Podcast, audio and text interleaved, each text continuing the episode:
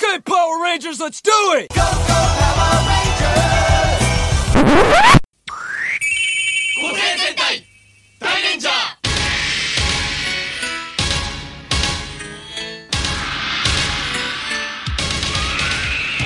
変身だ Welcome to the Super Sentai Brothers. This is episode 13 of Live and Let Die Ranger, the internet's best and only podcast dedicated to Gosei Sentai Dairanger.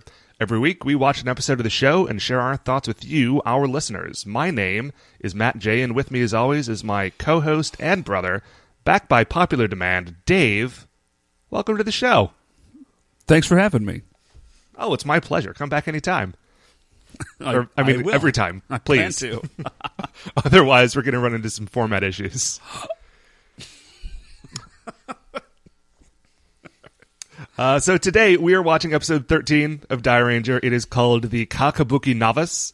Uh, but before we do that, Dave, shining in the heavens, there are five stars. What is our first star of the week? Uh, my first star of the week, Matt, is that I just got the rights sorted out for my school's spring show. Uh, we are performing Agatha Christie's The Mousetrap. Oh, that's fun. Yeah, yeah, yeah. I'm I'm really excited about it. It's kind of like a really uh, what I'm most concerned about at this point is just doing it justice. It's kind of a legendary show. It has been running. I don't know if you know this. I'm actually going to assume that you don't know this. Is that it is the longest running show of all time? Really? Yeah, the longest continually running show of all time. It uh, debuted in 1954 in London's Okay. West End, and it has not stopped playing in that theater ever. Really? Yeah, it is still playing. Wow. Uh, you were right to assume that I did not know that. yeah, and extra fun fact: the uh, the guy who one of the leads was originally played by uh, Sir David, not Sir David, sorry, uh, Richard Richard Attenborough. Oh, of um, documentary voiceover fame. No, no, no. That is uh, David Attenborough of Nature Docu. They are brothers. Um, Richard Attenborough of Jurassic Park fame. He is. He plays. That is his most famous sort of like American. Oh, movie that role? guy. Yeah. John Hammond. yes, John Hammond. I couldn't remember the character's name, but yeah, John Hammond. That's Richard Attenborough, and he and David Attenborough are brothers. Oh, no way. I did not know that. No, Yeah. I, I did not know any of those things. Yeah, he and David Attenborough are brothers, and they are like related, I think, in some way to uh, the Fiennes family, like Ray Fiennes, uh, the actors. I Okay. think they are like some sort of relations. I know that they're all like they're like peers of the realm. I'm, I don't know exactly like what their status is, but they are all sort of like aristocratic. Like the upper echelon, Yeah, class not, like- wise of actors. No, when I no, say no. Class wise, I mean like actual like like aristocracy classes. Am Oh, I yes. getting this wrong? Yeah, no, no, that is. I thought you meant like like they're really upper class actors, like they're really great guys, and I'm like, no, no, no, they are fantastic actors. No, no, I'm just referring to an actual class system. Yeah, no, yes, that is correct. Like they're not like dukes or anything, but they are like some sort of like a baronet or something. I don't exactly Okay, know. so they're not dukes, but they're closer to dukes than you or I are. oh yeah, way closer, at least by virtue of being British. So now you said you got the rights worked out, and um, this is another thing I don't know anything about. What does that mean? Do you not Oh. just decide to do a play? Oh no, I'm sorry if this is like No, no, no. silly Um, thing 101. No. Okay, so some plays are in what's called like uh, public domain. So Yes. you can just you can just sort of perform them and it doesn't matter. So like anything by like Shakespeare or like um, Moliere, you know, they don't have any surviving. There's no like estate there that still controls the rights to those things. But more modern shows, uh, you know, somebody still owns the rights to them, even if the playwright is like even if the playwright is dead, as is the case with like Agatha Christie, there's a lot of like, and there's a lot of like other little things. So like, for example, like the mousetrap stipulates like you have to, like you are contractually obligated to say, like in your program, Like the Mousetrap is presented by special arrangement with Samuel French Incorporated, blah blah blah blah blah. Like on all of your advertisements, it has to say Agatha Christie's The Mousetrap. Huh. Yeah. My principal did. She was a little upset with me. She's like, Dave, why do all of your shows have murders in them? like they're always just like all your shows have, you know, somebody's getting murdered or dying because we're doing like the Oresteia in class. And then like the one acts last year was like there was one that was like about a serial, not a serial killer, but like a weird creepy killer, An occasional then- killer. an occasional killer. Uh, and I was like, because that's the good. I don't know if you know this, Matt.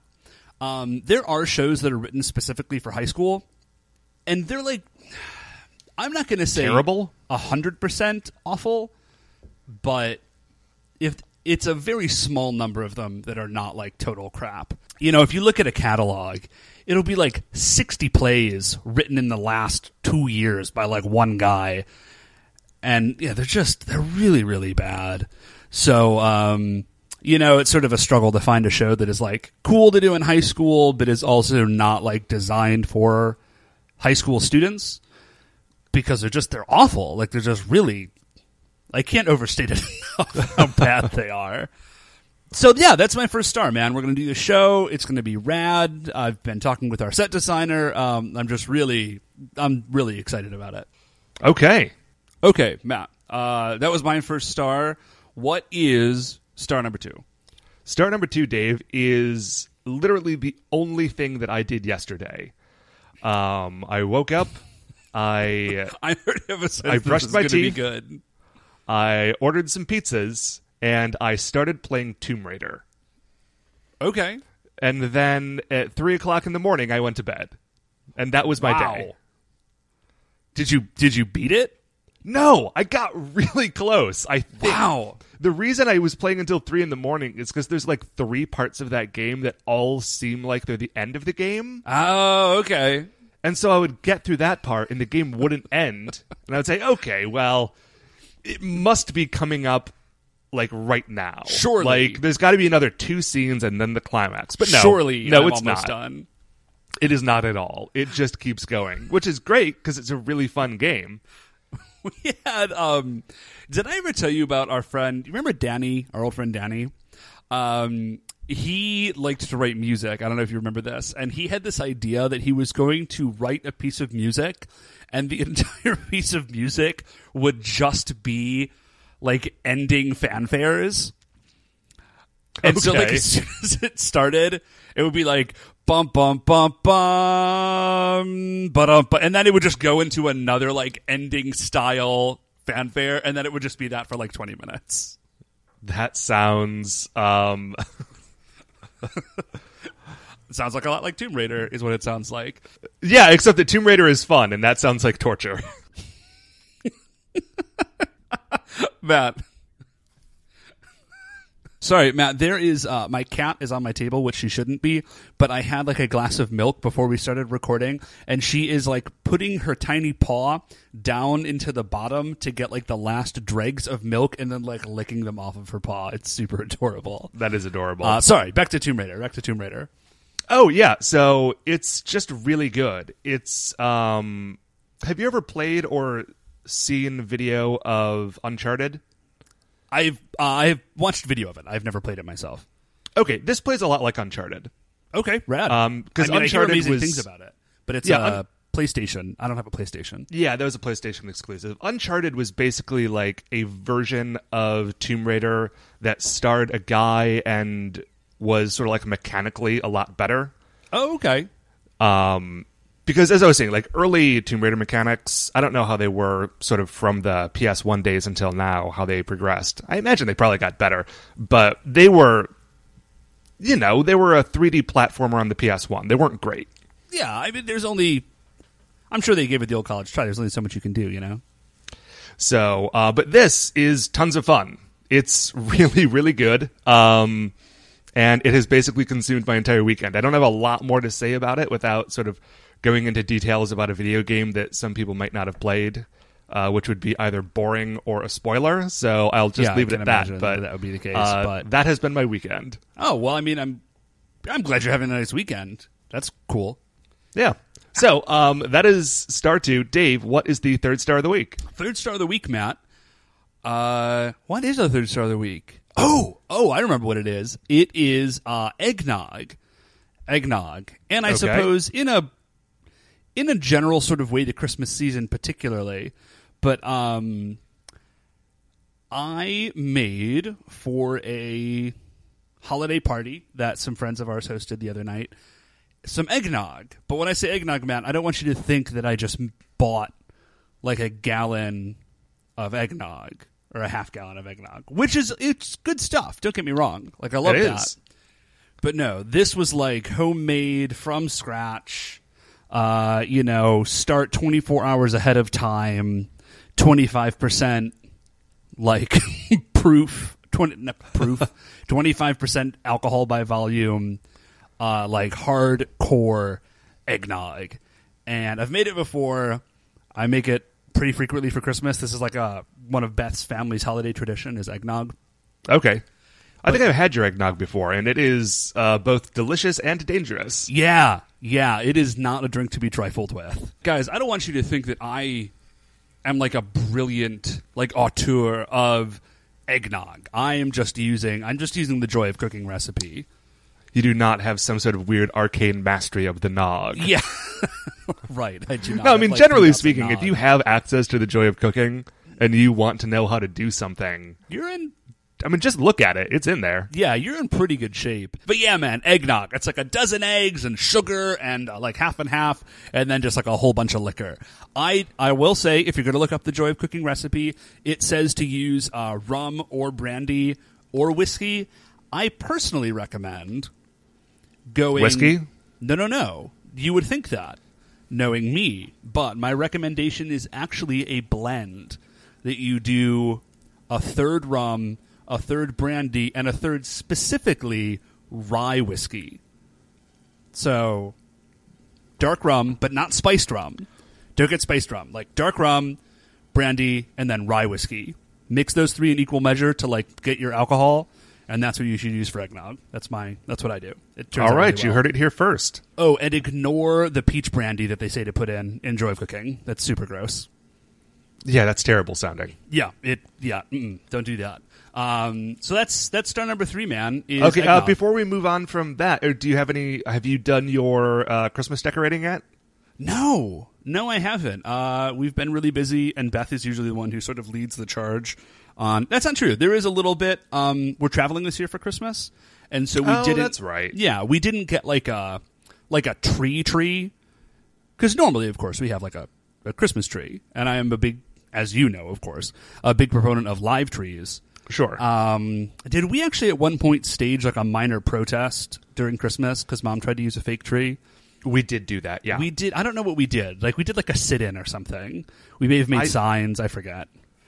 I but forget, there was- but it was There was definitely there, like there was a movement. Uh, but no, we do have what we did instead is we just got like uh, like little tiny trees, and those are decorated, and those are up now. Okay, that's Getting, nice. You know, kind of getting into the vibe of Christmas. I'm excited about it. I am still, It's still weirdly, weirdly for this time of the year, it is still clear and currently sunny in beautiful Cleveland. Yeah, yeah, it's weird. We had a we had a really heavy snow for like a week in November, and now we are a week into December and nothing. Yeah, absolutely nothing. Absolutely, it's really strange. Um, but yeah, so Christmas is coming. Uh, the goose is getting fat, etc., cetera, et cetera. So uh, star number four, Matt. Star number four, Dave. Uh, last week, I think actually right after we finished recording uh, episode twelve, I put on my walking shoes and went down to a local bar that does uh, stand-up comedy shows. Nice. Um, I think I've mentioned it before in one of the early episodes where I'd gone to an open mic or two. But Oh, this, yeah, this was the one where the the mom and mom and son yes. team, oh yeah, same bar. same bar. Were they back? that- no, because uh, before that was the open mic show, and this was the Saturday night show, um, which is like a ten dollar ticket or something, and they actually have, you know, like, Oh, this is like, it's like a show show. This is like a show full-on- Okay. and sometimes it's lo- like a few local people are on the show, and then a few sort of regional people, but then. Um, not irregularly, they managed to bring in some pretty big names, and this weekend, or last weekend, I guess. It was uh, Dave Hill and Mike Lawrence, who are both super funny guys. Um, That's right. I actually I don't know who those. I feel bad. Maybe I don't know who those are, but I'm glad Uh, that they're cool. Dave Hill is actually from Cleveland, although he lives in New York now. Um, and I think he was home for Thanksgiving because it was a few days after Thanksgiving that I went to the show. right on. Um, Just got in a quick show. Yeah, and I, no, I think a lot of actually uh, Mike Lawrence said in his show that his wife is from Cleveland, and so they were both just in town for Thanksgiving. They're like, really "Yeah, cool." let's get in a show. No, that's great, man. Um, so tell me about the show. What was like? What was going It on? It was just really funny. Um, I I mean I, I I can't really get into you know I'm not going to like do their bits or anything, but um, Well, yeah. they are both funny enough and big enough names that I would have paid ten bucks or more to see either of them by themselves. And so the fact that I managed to get both of them on the same show, walking distance from my house, Yeah. on like a random Saturday was it was really it was just a fantastic time. Uh, okay, so our fifth star, Dave, what is it? fifth star, Matt. Uh, it's sort of like a meta star, an overstar, one might An say. An uber star? an Uber star. Um, comic book movies in general. This was spurred to discussion because um, this will have already been like a week or two old by the time people are hearing this. But uh, Benedict Cumberbatch was just cast as Doctor Strange officially, like officially, officially. Yeah, I remember there had been some rumblings about that a few weeks ago, but nothing nothing Yeah. really nailed down. But the word is the word is out. It is uh, you know Benedict, British name, um, and he is uh, and he is playing Doctor Strange. And, but then there's comic book movies sort of in general. There's a yeah, lot it's of been a stuff big week or two for comic book casting news stuff, Yeah, uh, they dropped the cast for Suicide Squad. which I'm still surprised is getting made. Yeah, I am also a little. Like every time I hear about that movie, I it just feels like a weird thing that like a bunch of fans got together and dreamed into existence. just positive actualization. but like fans who had only sort of heard about the Suicide Squad because like Isn't the, like the Joker's in there or something? Right? yeah, Jared Leto is playing the Joker, which just seems like something you would see like a bad Photoshop of on Tumblr, but it's Yeah. an actual thing that is really happening in an actual movie. like not to get down on Jared Leto or anything, but yeah, I just the Joker and the Suicide Squad. It's a little bit weird. My hope is that he is only there to explain like who Harley Quinn is, and he shows up then- in like one scene and then, and then goes back out. to Gotham to like poison people with fish. Hey, no, that, And we that don't would see good. him again until a Batman movie. No, that would be fantastic. Um, yeah, man. But Benedict Cumberbatch is playing Doctor Strange. I okay. I have one sort of like mild concern. Oh, I I, love- I have like four mild concerns, but go Well, ahead. okay. I'm Which to I'm not going to get into because I try to keep positive. But right? Because, dude, I love the Batch. Love him. Huge fan. oh, sure. Um, my only concern is that Doctor Strange is like an older, like a slightly older dude. Like even when he starts, he's not like a young man. You know, I feel like it's fairly clear.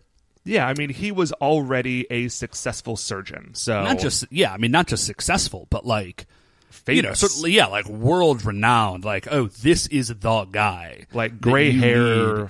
Yeah, like he starts off with gray hair, and so my only concern is that, and I think that's important to the character. You know what I mean? That this is not like that he's he's already done this other thing, and now he's going to go be the sorcerer supreme. And so my only concern is that that they're going to play him as a younger guy, which you know, I mean, the movies have their own continuity, and I'm totally down with that. Uh, I just don't want it to mess with it like too much. But overall, I'm very excited. I just can't even believe we're getting we're getting a Doctor Strange movie, Matt. Dude, I I mean Doctor Strange is like one of my favorite. He's like top 5 for me. I never, I mean, never in a million years when I was a kid would I have predicted that we would get a Doctor Strange movie. So I really, I'm just being like the worst sort of nerd right now. You know, like, Right, like they're finally giving me everything I asked for, but it is like one degree different than what I dreamed of 20 years ago, so it's terrible. yes, I just, yeah, that is precisely it, Matt. No, so Doctor Strange has to be like a 35 year old American jerk, not like a 32 year old British jerk. What the heck? What the heck, Marvel? All I'm saying is if he doesn't have a mustache, I'm not going to see it. That's a lie. I'm going to see it. Mm, he better have a mustache, though. Or a I would goatee. accept goatee. Something. I would accept goatee. I would prefer mustache. Well, I mean, who wouldn't? Yeah, I don't know. Maybe Benedict Cumberbatch. Who knows? I don't know how Benedict Cumberbatch would look with facial hair. He never, you never see him with like any sort of facial hair. Uh, I looked it up on Google image search as soon as I heard that he was cast as Doctor Strange, and there are a few pictures of him with a mustache, but it's not. Uh, there are no pictures of him with like the Doctor Strange like weird hybrid between a pencil mustache and a handlebar mustache. Okay. Uh, so Oh, I'm not sure how that'll look. Uh, And dude, certainly none, with a mustache. and certainly none with the mustache from Doctor Strange's first appearance. Which I don't know when this was the last time you looked at that, Dave. Uh, it has been a while. it just everyone who's listening go online and try to find a picture of doctor strange's first appearance um, he doesn't have a cape his eyes aren't even open and they his eyes in that issue look like steve ditko didn't know if he wanted to make him like anglo or make him like an offensive oriental caricature and i say oriental because Either one is equally likely. Well, I say Oriental instead of Asian because that is the sort of eye that it is. It is the eye that you draw on someone that you describe as Oriental. If you were the sort of person who would describe someone as Oriental, that is the. Yeah. Yeah, I got you. No, no, I'm I'm there with you. Um, but his mustache is crazy. Like it goes up and then it goes down. Like it has two separate hooks to it. It's it is bonkers. yeah, that is a real. Yep, that is a real crazy mustache. Love those gloves though.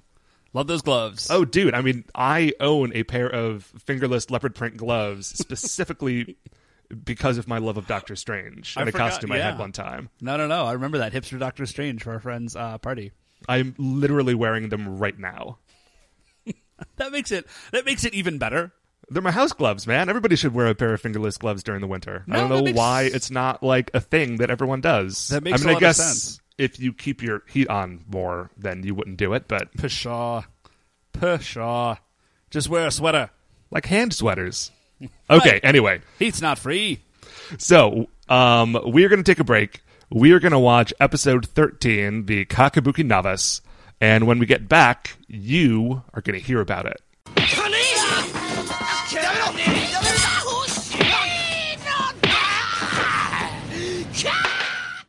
Okay, welcome back. So we have just finished watching episode 13 of Gosei Sentai Dairanger, and it was a doozy. Dave, why don't you hit Yeah. us with a uh, synopsis, and then we'll get into it.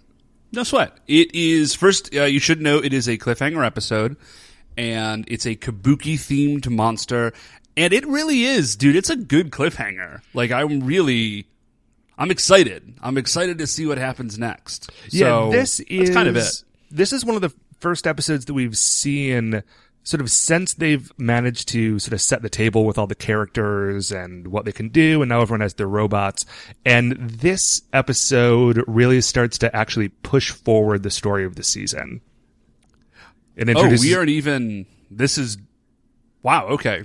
Well, because, you know, the last couple of episodes have been showcasing various characters, and before that, they were sort of setting them up with all their equipment.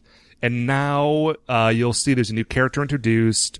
Uh, we get a new set that we're going to keep going back to. Um, it's a cliffhanger. We start to have to deal with some other things. So you will see the tenor of the show start to shift at this point into a more cohesive story.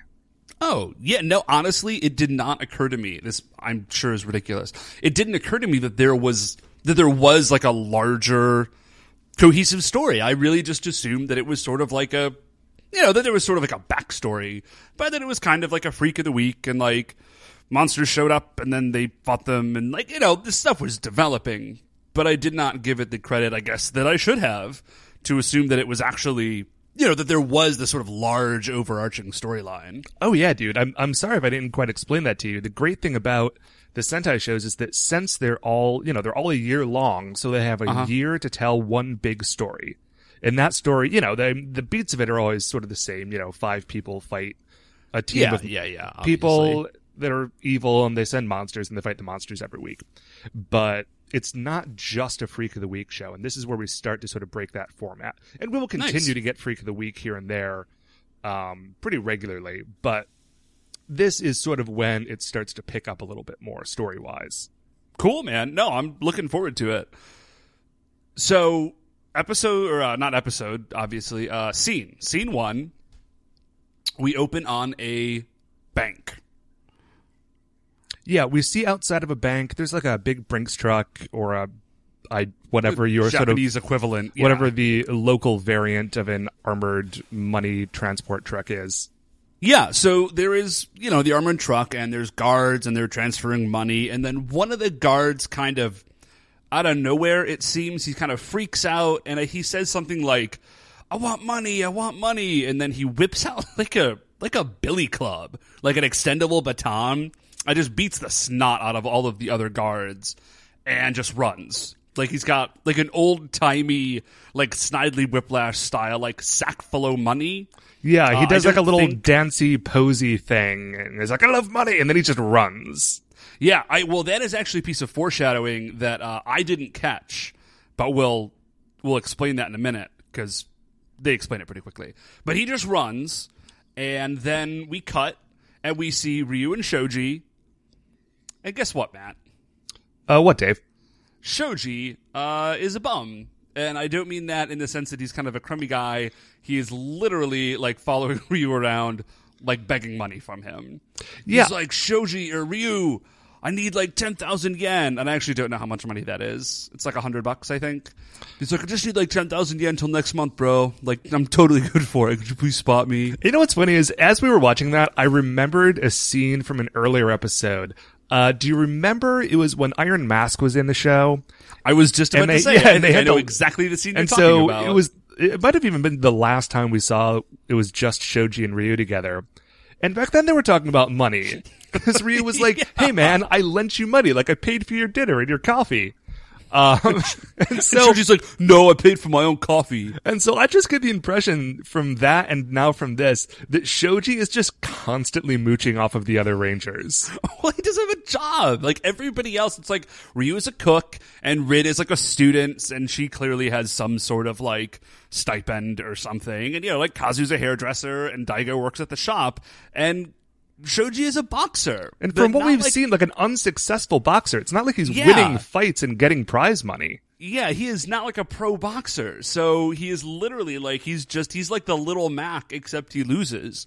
He's just he can't make it past Glass Joe. Like he just keeps losing money. Or uh, not money, he keeps losing fights. He doesn't make any money, so he's constantly bumming off his friends. Which again is insane because that suggests that either, like, all of the other boxers in Tokyo are stronger than Shoji and therefore, like, stronger than all of the monsters that he fights. or it means that, like, Shoji, when he is not in his Dairanger form, is kind of useless. But we've seen that he isn't. Like, he's a pretty good fighter. We see him fight the Kotopotoros. You so know, man, now, he, in my uh, head canon, like just the boxing circuit of Tokyo, the amateur boxing circuit is just filled with deadly, deadly fighters. well, maybe like if if Shoji's not like constrained by the rules of the squared circle, he's fine. You know what I mean? Like if like in in a street fight, Shoji's good. When he has to restrain himself to like legal boxing, you know, like he can't use like gravity fist in like a league sanctioned match. That's true. So yeah, so Shoji is a But if he boxer. could, that's a league I want to watch. I, yeah, absolutely. Oh, Matt. So, I'm sorry. As a real quick digression, did you get my message? I tried to get a hold of you last night. Did you get my my text? Speaking of taking Sen- Super Sentai and sort of exporting it to other things, uh, our friend Bill, who we have mentioned on the show before, had a fantastic idea. What's that? You ready for this? So here's the idea. Uh, when the new Exalted game, when third edition Exalted comes out, If we're it gonna comes play out. If it, it'll come out someday, I have faith. Um, although if anybody who works on it is somehow listening, it has been like a year and a half, guys. Let's let's get on it. Uh, anyways, so when those rules come out, we should play a Super Sentai game on Wednesday nights using Exalted rules. That would be super fun. I Yeah, know um you would run it. Our uh, our friend Sean actually, um, who also listens to this show, is I think he is running a Super Sentai uh, GURPS game. No kidding. Yeah, Well, that sounds fun. So, anyways, back to the task at hand. Uh, so Shoji is trying to bum money off of Ryu. Ryu is just like, dude, ah, man, no, I'd really rather not. And then uh, a bill comes like fluttering down from the sky, and she dives for it, like knocking Ryu over. And uh, Ryu's like, "What's going on?" He's like, "It's ten thousand yen." So it's like a hundred dollar bill, I guess. And then he looks up, and money is like raining down from the sky, Henry Sugar style. And uh, people are going crazy. And the the guard, it's the guard who had stolen the money, is throwing this money off the bridge. Sorry, he's on a bridge above everybody else, and he's throwing the money off of it. and so everyone's just going crazy, running around trying to pick it up, except for Ryu, because Ryu is at this point like a semi-responsible hero and is trying to figure out like what all the commotion is. Shoji, on the other hand, is not only picking up money, not only shoving it in his pockets, he is stuffing money. Which I, I just want to remind you that money is like the filthiest thing around. He is just jamming wads of paper money into his mouth. like bank. Oh, my notes do say about it says uh, Shoji dives for bucks. Ryu is beyond such base desires. That's what my notes say. Um, and so like some bank officials run up. And they're like, "What's going on?" And Ryu's just like, "I don't know. These people are going crazy for money." And they see Shoji, and they're like, "Hey, give that money back!" And you see Shoji turn around, and you just see like the guilt in his eyes. It's half guilt and half just com- like total sadness. Like I was like, "Aw." I really thought I was going to be able to pay my rent this month. He does. He's got it like it's like he's like a scarecrow. It's like jammed in his overalls. He's like holding like fistfuls of cash, and as you said, just like crammed in his mouth. Um, so Shoji, so I guess like drops the money. We don't really see exactly what happens, but uh, Ryu and Shoji start chasing the guard. They are like running after him, and then they sort of corner him in like a sort of like a courtyard area. yeah, it's like a sculpture garden slash courtyard little thing. Quick aside, you say sculpture garden. All of the statues in this sculpture garden are all like Easter Island statues. Did you notice that? Uh, I I did not, but that's really weird. And it's not the only time I've ever seen randomly placed Easter Island statues in a like early 90s Super Sentai show. I think they probably just bought like a gross of them at some point, and every time they need a statue, they're like, "Oh, um just put some Easter Island statues out there. Like we're going to break them anyway. No one's going to notice." Maybe the prop guy is like, I do one thing, I do one statue, do Easter Island. We That's only it. bought the one mold. It is expensive. right. We do so Grecian columns and Easter Island the, statues. at Easter Island, so you know it's old. Okay, so they start fighting the guard, Sorry. but the guard transforms, and he's not just doing like a kabuki dance. Like his head transforms, and he's got like crazy kabuki makeup and a big Yeah. old wig on. Well, they don't. They don't do it immediately. They sort of leave you in suspense for a second. Like the guard is acting really weird, and it's like, oh, okay. Like he is clearly, like he's clearly a Goma, and then, yes, in fact, like he is. But it's a really cool looking monster. He's got, as you said, like the crazy wig. I actually, um, I really wish I knew more about Kabuki. Like, I think it's kind. I find it kind of like fascinating. Um, but I don't actually know like a whole ton like about it. I find kabuki fascinating in the same way that I find ballet fascinating, which is like I appreciate the concept but do not actually want to watch it. Oh no, I would actually like like I don't want to watch it like right now because I don't uh like I wouldn't get it. You know what I mean? But I would happily sit down with someone and have them be like, "Oh, like this is the deal with Kabuki and sort of like here's what's going on and like here's the you know, like here's the deal with Kabuki." Uh, I just think it's I don't know, it just seems really neat. Um, There is a uh, a character from Shinkenger, which I'm bringing up again. Um, the Blue Ranger from Shinkenger is a kabuki dancer or a kabuki Yeah, actor remember that. rather. and he is like his dad is a kabuki actor. Because that like was we watched the first episode. Again, Oh right? yeah, yeah, that's right. Yeah, he's just like really, really into it. It's like a big part of his life and his character. Well, um, I don't know if you know this, Matt, but like the, I found this out ages and ages ago, but kabuki acting is very, very much like a, it's very much like a family business. Like I, my understanding is that a lot of people, or not a lot of people, rather, are just like, I'm to go be a kabuki actor. Like most people who are kabuki actors, or at least the really famous ones, I guess, are kabuki actors because they're like the ancestors were kabuki actors in like the Edo period. Oh, And uh, it is also it is like Shakespearean style, like it's only dudes, is my understanding. Um, and so all female parts, like all the parts are played by men. okay. Because I uh, this was in high school actually. I was I thought this was just, it stuck with me because I thought it was so cool. It was an article in like National Geographic or something, and it was um it was like the six like living national treasures. Like you know how like we have national treasures like Nicolas Cage style, right?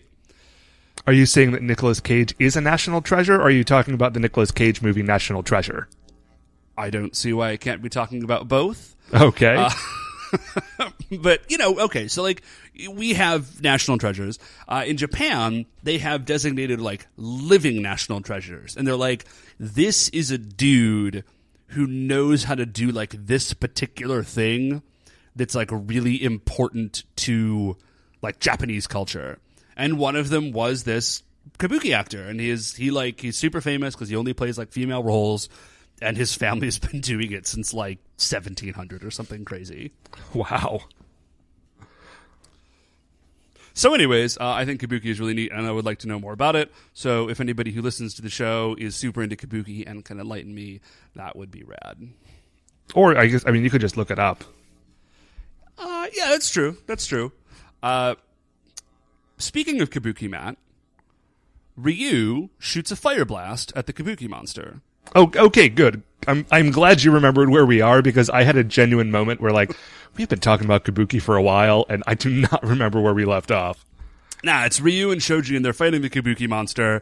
And uh, Shoji does like a fire blast, and or I'm sorry, Ryu does a fire blast, and then Shoji does like a I don't know, like a flying kick thing. Fight, fight, fight, fight, fight. Fairly standard. But then Matt, then Yeah, so Shoji does like this flying jump thing and they knock the dude back and they're about to keep fighting him, but from out of nowhere this flying glowing disc shoots out and almost hits the Dairangers. They manage to jump out of the way and dodge.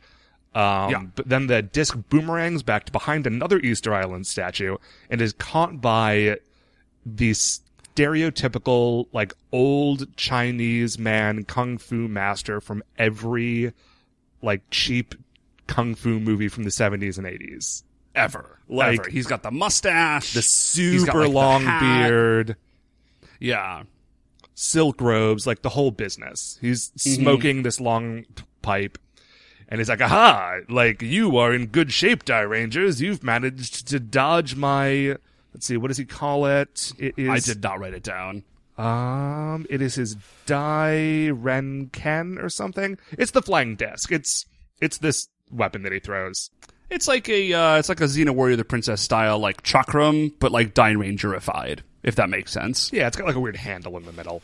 Uh, so he catches it. He's like, ah, but you should be better for some ambiguous reason. And then you he didn't throws, dodge it fast enough. and then he don't know. throws his pipe at them, and then he disappears. like, what, what was that? then he's just, uh, is he friend or foe? We don't know. Yeah, so they look back over at the Kabuki dude, except he's no longer a Kabuki dude. Now he's just an unconscious dude. Yeah, so we're not exactly exactly sure what happened. Um, and the Rangers are equally confused, but the dude is fine. Like he's clearly not a Goma, actually. So we were misled. And so the scene cuts and they show up back in the murder basement. And Shoji and Ryu are trying to explain the situation to the rest of the Dairangers and to Kaku. Yeah, and uh, so they talk about the whole Kabuki thing, and they're like, it wasn't actually a Goma, super weird. And then um, they talk about the guy, the Chinese guy. Yeah, they're like, also, this totally random guy showed up and he threw a knife and he had a long beard. oh, I forgot to mention this. He has this weird, like, tick where he, like, It's like a head- jerks his head to the side to crack his neck. Yeah, we don't. I don't know what the heck he's doing, but he it's he does it a lot. And so they said, oh, yeah. And he also did this weird thing with his neck. And at this point, Rin so great. loses it. She's like, "Wait, he did a wait, he did this neck thing? Oh man!" And she just leaves. She just Like, she runs, doesn't- doesn't say anything, just starts running. Zero explanation on Rin's part. She, like, dude, this is like a thing that she does because she did this before um, with the Kaiden balls. Like, she had some information and she's just like, "Nah, I'm out of here," and she just like runs to deal with it. Rin, just like be part of the team, man. yeah, I, I, Rin is not really long on communication skills, as it turns out. she is not. Um, okay, so she just books it, and the rest of the Rangers, like left with basically no option, uh, follow her. So they're running, and uh, they follow Rin to what I guess is her apartment, like just her apartment building, and like she runs up, and they follow her, and she just busts in the door, and there's the old guy. There's the guy. And Rin is like, Grandpa, what are you doing here? Uh, she doesn't use that voice because she's like a Japanese woman and I'm a, an American man, but That's basically. I, I think we get the gist. Uh, and then things get really weird because he's just like, this place is a mess, and he's like, like going through her stuff. she, he's like And he- wearing an apron and trying to clean, but just making things worse. Yeah, and he, um, like not to be indelicate, but he pulls out like part of her underclothing, like not off of her, obviously, but like out of a drawer, and he's just like, this is a mess. It's like, dude, that's that's not appropriate behavior for a grandpa. Like that. No. really and the really weird thing is that he's not, okay, he's not her grandpa, but it's not, that's not just like an honorific term. Like they are related. He's her like great uncle. Yeah, so I don't Like her, know why she wouldn't just say yeah, great it's, uncle. It's but- her, gr- yeah, her grandfather's younger brother. So I don't know why A, the show didn't just make him the grandfather, or B, didn't just have her call him her great uncle. Like, nothing is gained in either way. You know what? I re- I was like, I was confused as to. I was like, why didn't they just call her great uncle? I did not think about the fact like, why didn't they just actually make it her grandfather? Yeah, like Um, they had the power to do that. This is not based on a true story. So, so he's like sort of being weird. Uh, oh, and then we do find out as he goes to like open a closet that Rin has like an enormous manga collection. Like it's huge. Yeah, I'd say what a couple hundred volumes. Yeah, something, but not like they're like like put away in a closet. So I think that Rin has like some secret shame about it. Like she's clearly really into it, but doesn't want to just have them out, and they're not like neatly put away. Because as soon as he opens the closet, it's like they're everywhere. Yeah, I don't know how she got them in there without having them all fall over, but because they do all fall over. That's what happens. Like he opens the door and then he is covered in a pile of books. So, um, so then uh, Kaku shows up. Like they're like, "What? This is crazy!" Sorry, and then Kaku shows up, and he's like, "Dairangers, this is what's the guy's name again?" His I just- name is. it just says Grandpa in my notes. Yeah, I wrote it down. His name is Guhan Guhan Sensei. Sure. Uh, but okay, this is okay. So this is where I get really confused because the way that Kaku talks about what was it? I'm just going to call him Grandpa. Yeah, let's the just way that Kaku talks about Grandpa, it makes it sound as though like Grandpa is his teacher. Like like Kaku's like everything I know I learned from Grandpa. But we have our like we have previously established that Kaku was at least I, I think he was around like the Yeah, six thousand Yeah, years during ago. like the great like Dai tribe Goma war six thousand years ago. Or So that seems to be the case. So I think what he's saying is not that he is Kaku is not saying that he is Kaku's teacher, he's just saying that he is a teacher. Yeah, that's gotta be it. Uh, and what, I found that what he like, actually is is he is the Dairanger's Q. Like he Yeah. he is the dude who invented the aura changers and that weird like circle knife thing. Like he made a bunch of those and brought them to be like new weapons for the Dairangers, which they won't actually use in this episode. I think they use them in the next one, but they're that's Well, going to be a thing they use going forward. I think we all kind of saw that coming.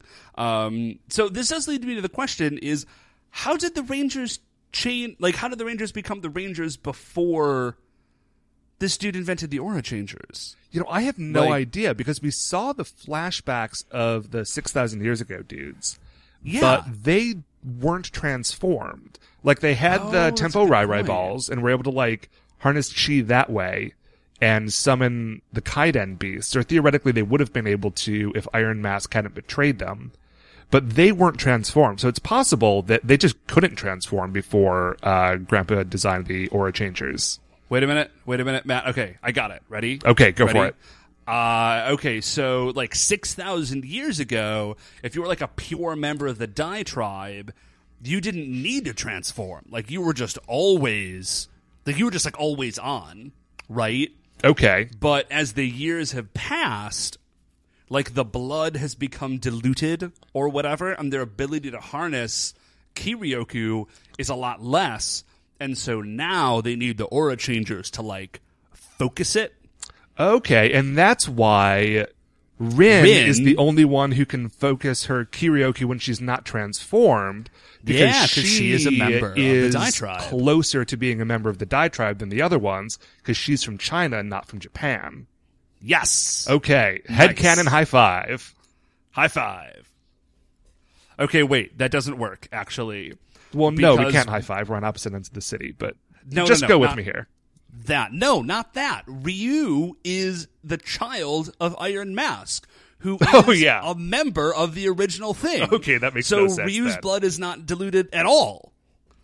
But Unless- maybe, maybe- unless, like, Iron Mask is enough. defecting from the Dai tribe, like weakened, oh, weakened his, his, connection to Kiryu- Kiryoku no, didn't, because, he also got his connection to Yoryoku, and so maybe, maybe it's like how Cable has to fight off the techno-organic virus with his uh, psychic power all the time. Ah, like okay.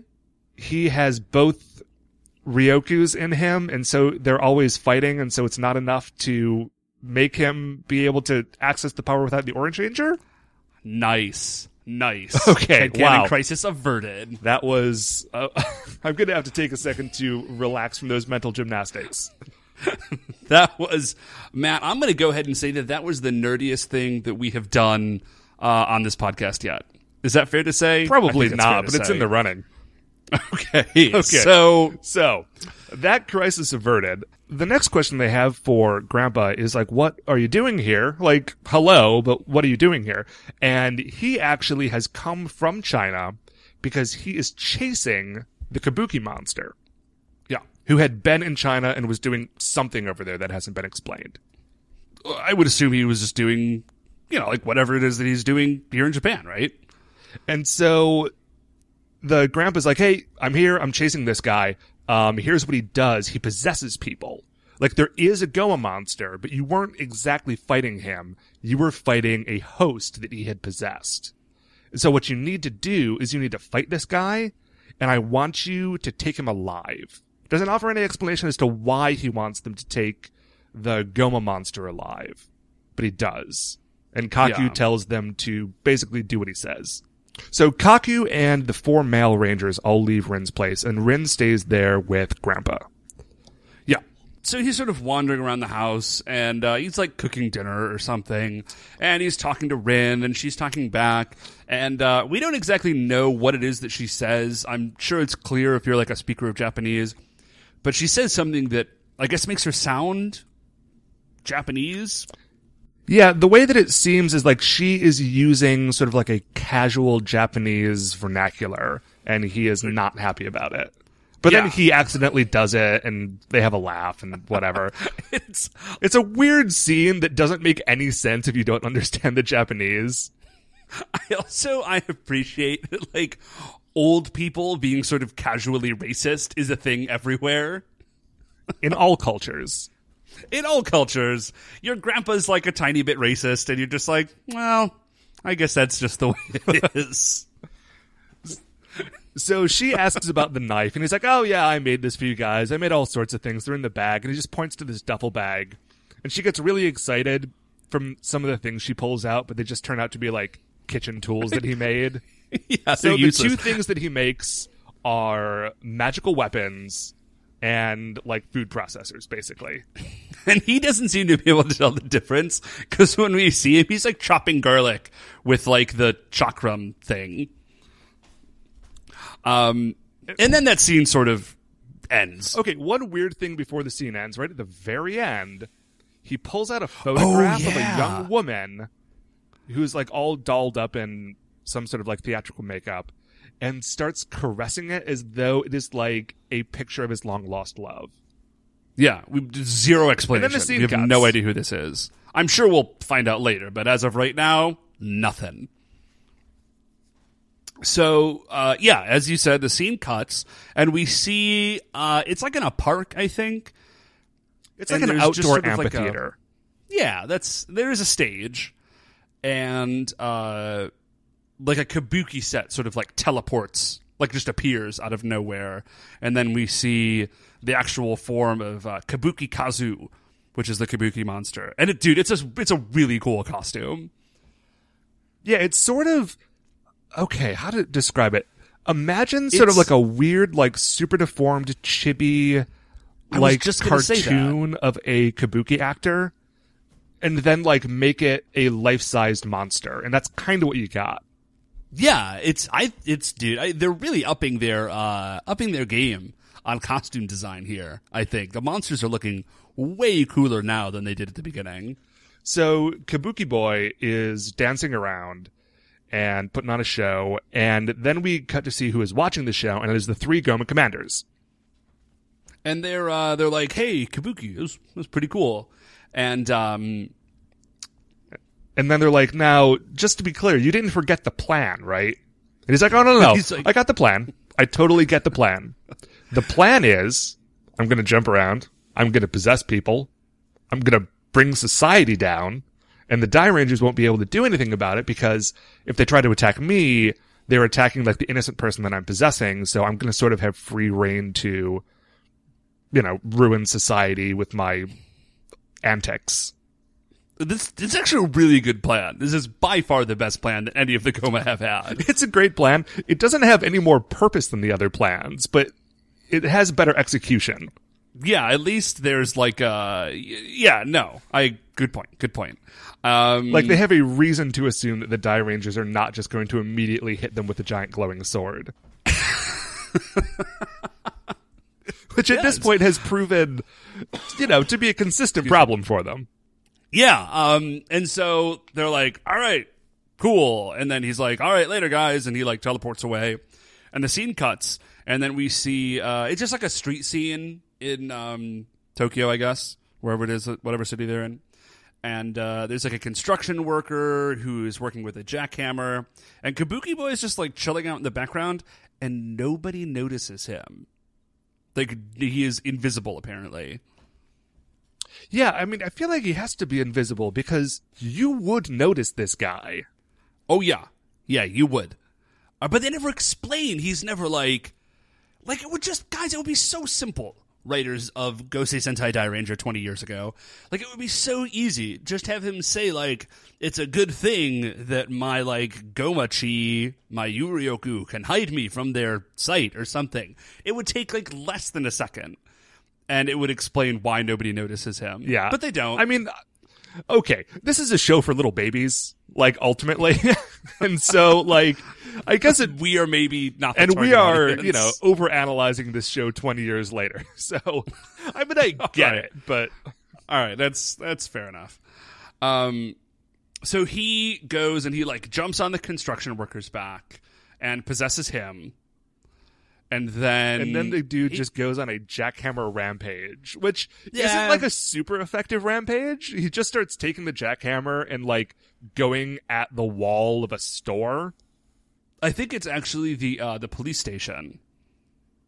It might be because the policeman certainly runs out of that building.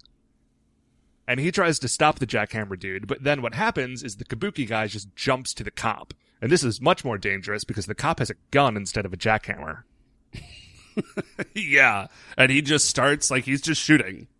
He's shooting and running around, and he sees a soba noodle salesman on a bike, and he gets really excited about the idea of eating soba. So he goes and attacks him, and then in a returning to a previous theme for this show, um, the soba noodle salesman accidentally hits him in the crotch with his bike, Yeah, and that stuns the guy enough to knock the monster out of him. Which seems a little. It's a little on the Extreme. nose as far as weaknesses go. Yeah, I, I agree. Uh, and then the Rangers just show up, like out of nowhere. There's never. Again, man, there could be like a thing like we saw it on the Dairanger radar or something, but they just show up. They're just there, and uh, Well, we've already established that Kaku has cameras all over town and can just show you Oh, whatever yeah, else is happening point. in the episode. So maybe they're actually just starting to use their resources wisely. never. I mean, not their financial resources, but clearly, uh, as illustrated by the fact that they keep lending money to Shoji. So anyway, so the Rangers are there, and uh, they chase the soba guy, and sadly, his noodles got dropped on the ground because that soba looked delicious. Looked real tasty. it did look like some tasty soba. So the soba guy is possessed, and they're chasing him all over the place until finally the kabuki guy gets knocked out of the soba seller as well, and they finally get to confront him face to face. So now the Rangers get the explanation that we, the viewers, had already seen about what he's doing, how he's jumping around from people to people, he possesses them, etc. And then he runs away, and they start to try to chase after him. But they can't quite find him, so they all split up. Yeah. Now, we're back to our original two from the episode, Shoji and Ryu. And Yeah. they come across a bunch of cops. And they think initially that the problem is the Kabuki monster, but it's not. It's just a bank Oh, robbery. that's it's, it's a jewelry store robbery, right? And Yeah. there's like a SWAT team outside, and there's a whole Shoji. Sorry, sorry. Go ahead. there's a whole crowd of people, and they're like, "Oh, what's happening?" And these people are like, "Oh, there's a robbery at the jewelry store. They're shooting up the place." And, but they don't say it like they're worried. They say it like they're watching an action movie, and they're really excited. including Shoji. Shoji is really excited about it. He actually he tries to break through the police line to like get a better view of the action. Yeah. and Ryu's like, "Dude, we we have to go. Like, we need to find the Kabuki monster." And Shoji's like, "Oh man, come on! Like, just a minute. Yeah, like, he has to this out." physically restrain Shoji from like breaking into an active crime scene to watch a cop fight. Like, just yeah, like he doesn't want to help. Like, I want to be really clear about that. Shoji is not like, dude, we should get out of the way in order to change and come back and help these officers of the law. He's just like, dude, I want to check this out. This looks crazy. And so Ryu manages to get him away from the situation, uh, but only very briefly because they see a manhole cover being lifted up from underneath. They're like, oh, what's that? Oh, it might be the robber. And of course, because this show is only 20 minutes long, it is the robber. Clearly. Um, I don't know why they decided they needed to like include a weird robber subplot this late in the episode, but here you go. Uh, so he gets out. so, and they're chasing him. they're chasing him and he's shooting at them because he has a gun. Uh, Yeah. but apparently he trained at like the stormtrooper school of marksmanship because he's shooting at them from like 10 feet away and missing terribly. Uh, but he runs, despite the fact that they're unarmed and he has a gun. Guy runs. They chase. The other rangers show up, and they chase him like, like into an apartment building and like up the stairs, and then it's all five rangers on the roof with the robber. Who is shooting a seemingly infinite amount of bullets out of that pistol. And also, dude, I we do get a key in on just how fast the aura changes because you see him and he like he the robber points the gun at them, pulls the trigger. You see the gun fire, and then the rangers are like, you know, something, something, something, aura changer, and then it changes, and then they get hit with the bullet. Also, turns out rangers are bulletproof. Did not know that in the past. Good to know. Yeah. So the the point is the aura change happens super quickly. It it is literally faster than a speeding bullet. And so uh, they obviously survived the bullet because we're only 12 episodes into the show, and that would be a weird thing to have happen. Um, and they start fighting the dude who then becomes possessed by the Kabuki monster. Yeah, I, I think we all could have. I think we all saw that coming. Yeah, that wasn't a huge twist. Um, but they're fighting this guy, and they're trying to take him in alive, but A, he has like enhanced Goma strength, and B, he's got a gun, which I guess also has enhanced Goma strength, because it is doing serious business to them. Yeah, and he also has um he has like wood clapper nunchucks, Oh, which I thought yeah. was a really neat idea. And so they're trying to fight this dude, um, and it's not going well because they're holding back. Until Rin manages to get off like a whirlwind attack, blows him Uh-huh. from that rooftop to a different rooftop. They chase after Like a lower, there's like a crane there or something. yeah, and so he the Kabuki monster possessed dude like grabs onto the crane, sort of hangs over the side of the building, and says, "If you don't leave me alone, I'm gonna jump, and this robber is going to die." Like I'll be fine, but the robber is totally gonna die. So back off. And the Rangers are like, okay, you know, they're like, okay, we got to. We're gonna go ahead So and all not do that because we don't want to murder a guy. And then Grandpa shows up, like kind of out of nowhere. No, what he says is, "Oh, the fall from this height won't kill Kabuki Boy. It'll just hurt him, and then we can capture him." And they're like, "Yeah, no, that's not the point. The point is we don't want to murder the human being." And Granddad's like, "Ah, he'll be fine." And no, he just no, jumps he doesn't over. think he'll be fine. He just doesn't care. oh, that's Like right. he never He's just like, refutes it. He's just like, "No, no, this is the plan." and he just attacks the dude, and then uh, Knocks him off like- the dang building. Yeah, like fight, fight, fight, and then the dude goes flying. Like he falls from what's gotta be like 15, 20 stories up. And the Rangers just like, Like, dude, grandpa, Dude. what did you do? what the heck? And so they run down. They they're sort of unaura changed at this point. Ryu Uh-huh. goes to check on the guy. Guy's dead. Like Mondo dead. yeah, I really like. I genuinely expected them to run up and to be like, "Oh, good," you know, like he just he got the wind knocked out of him, and now we could like capture Kabuki Boy. I mean, he did get the wind Ryu- knocked out of him, and then also like the life. the life. yeah, man. Ryu just rolls up on this guy, does like the EMT like neck pulse check. He's like, "Nope." That guy's dead. it's like Grandpa just straight killed that guy. and so then Gramps rolls seem up. bothered at all. Yeah, he rolls up, and he's like, "Oh, did you see which way Kabuki guy went?" And they're like, "No, we didn't. This man is dead.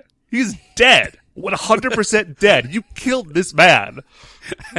and Granddad's just like, oh man, Kabuki boy must have like jumped off his back as they were falling, and then just runs, Leaves. like does not wait. He's just like, gotta catch Kabuki boy later. the Rangers are just standing there, like, like kind of stunned, like they have they have no idea what to do. They're just standing there by the- themselves for a second, and then, if you may remember, there were like cops oh, yeah. right around the corner because there was a, a robbery in progress. the cops just show up and surround the Rangers, and like they don't pull their guns out, but it seems pretty clear that they're like about to. yeah, it's like, hey, uh, so you are here with this guy. He with dead. this corpse. so obviously you are all under arrest. But then the then the episode ends. That's it. End. So yeah, as far as we know, the Rangers are about to get arrested for murder. Murder most foul.